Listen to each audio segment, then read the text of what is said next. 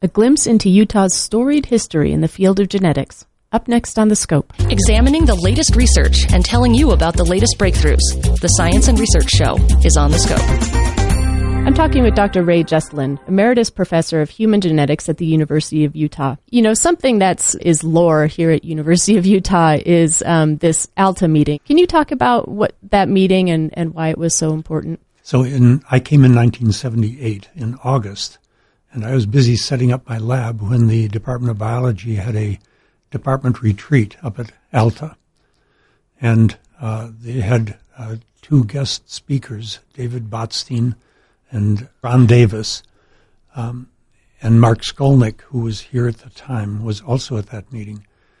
And um, there was a discussion about the possibility of using um, these DNA markers that are variable from person to person uh, as a way to do um, mapping of genes in humans. Um, Ray White, who, who, was not at the meeting but was at the University of Massachusetts, had done experiments in fruit flies discovering these highly variable pieces of DNA and showed that you could really use these to localize uh, where genes might be on the Drosophila genome.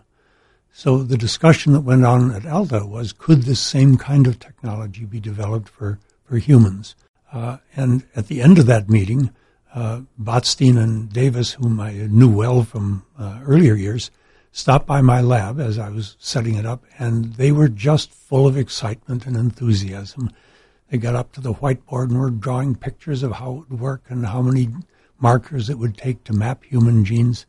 But it was very clear that that was likely to be a real turning point.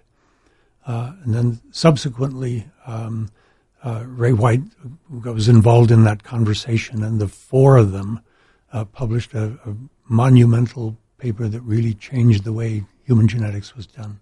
So the the technology is restriction fragment length polymorphism (RFLP).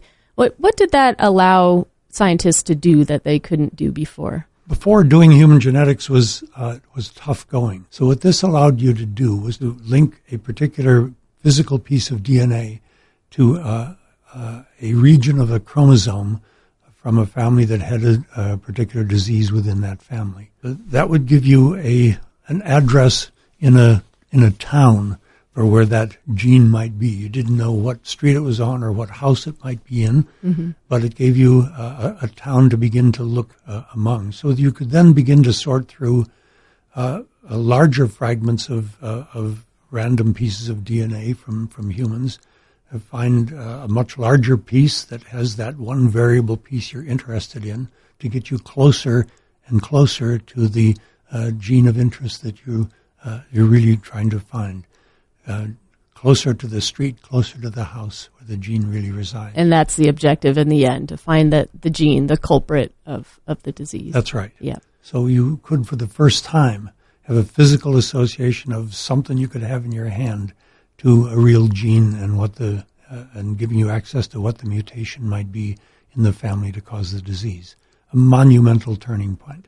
Was it embraced by the scientific community, or did people start using that right away? Or that really caught on very quickly, and yeah. there were places all over the world that uh, immediately launched into using that general approach. So there was a big, um, almost a race to to put markers all over the human genome. Mm-hmm one of the fundamental things that that uh, made that a more sensible uh, approach worldwide was uh, an effort that um, uh, Ray White and Jean-Marc Lalouel here uh, uh, arranged with the genetic research lab in Paris to settle on a set of some 50 families whose DNA would be made available to anybody interested in mapping human genes.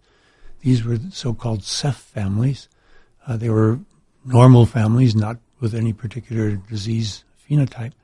But the, the uh, all the people doing uh, genetic mapping around the world agreed to use this set, and that greatly simplified uh, the uh, worldwide understanding because everybody was working with the same material. So, what's an example of the useful information they were able to get from these Ceph families? One of the early ones certainly was cystic fibrosis. A uh, group here uh, collected cystic fibrotic families and uh, and ran these uh, these highly variable sequence uh, libraries against these families and found a connection to chromosome 7 and ultimately found the gene that's uh, responsible for almost all cases of cystic fibrosis.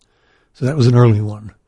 Uh, neurofibromatosis uh, cancer was uh, a second one that came along quite quickly. Uh, and then the list went on and on. Interesting, informative, and all in the name of better health. This is the Scope Health Sciences Radio.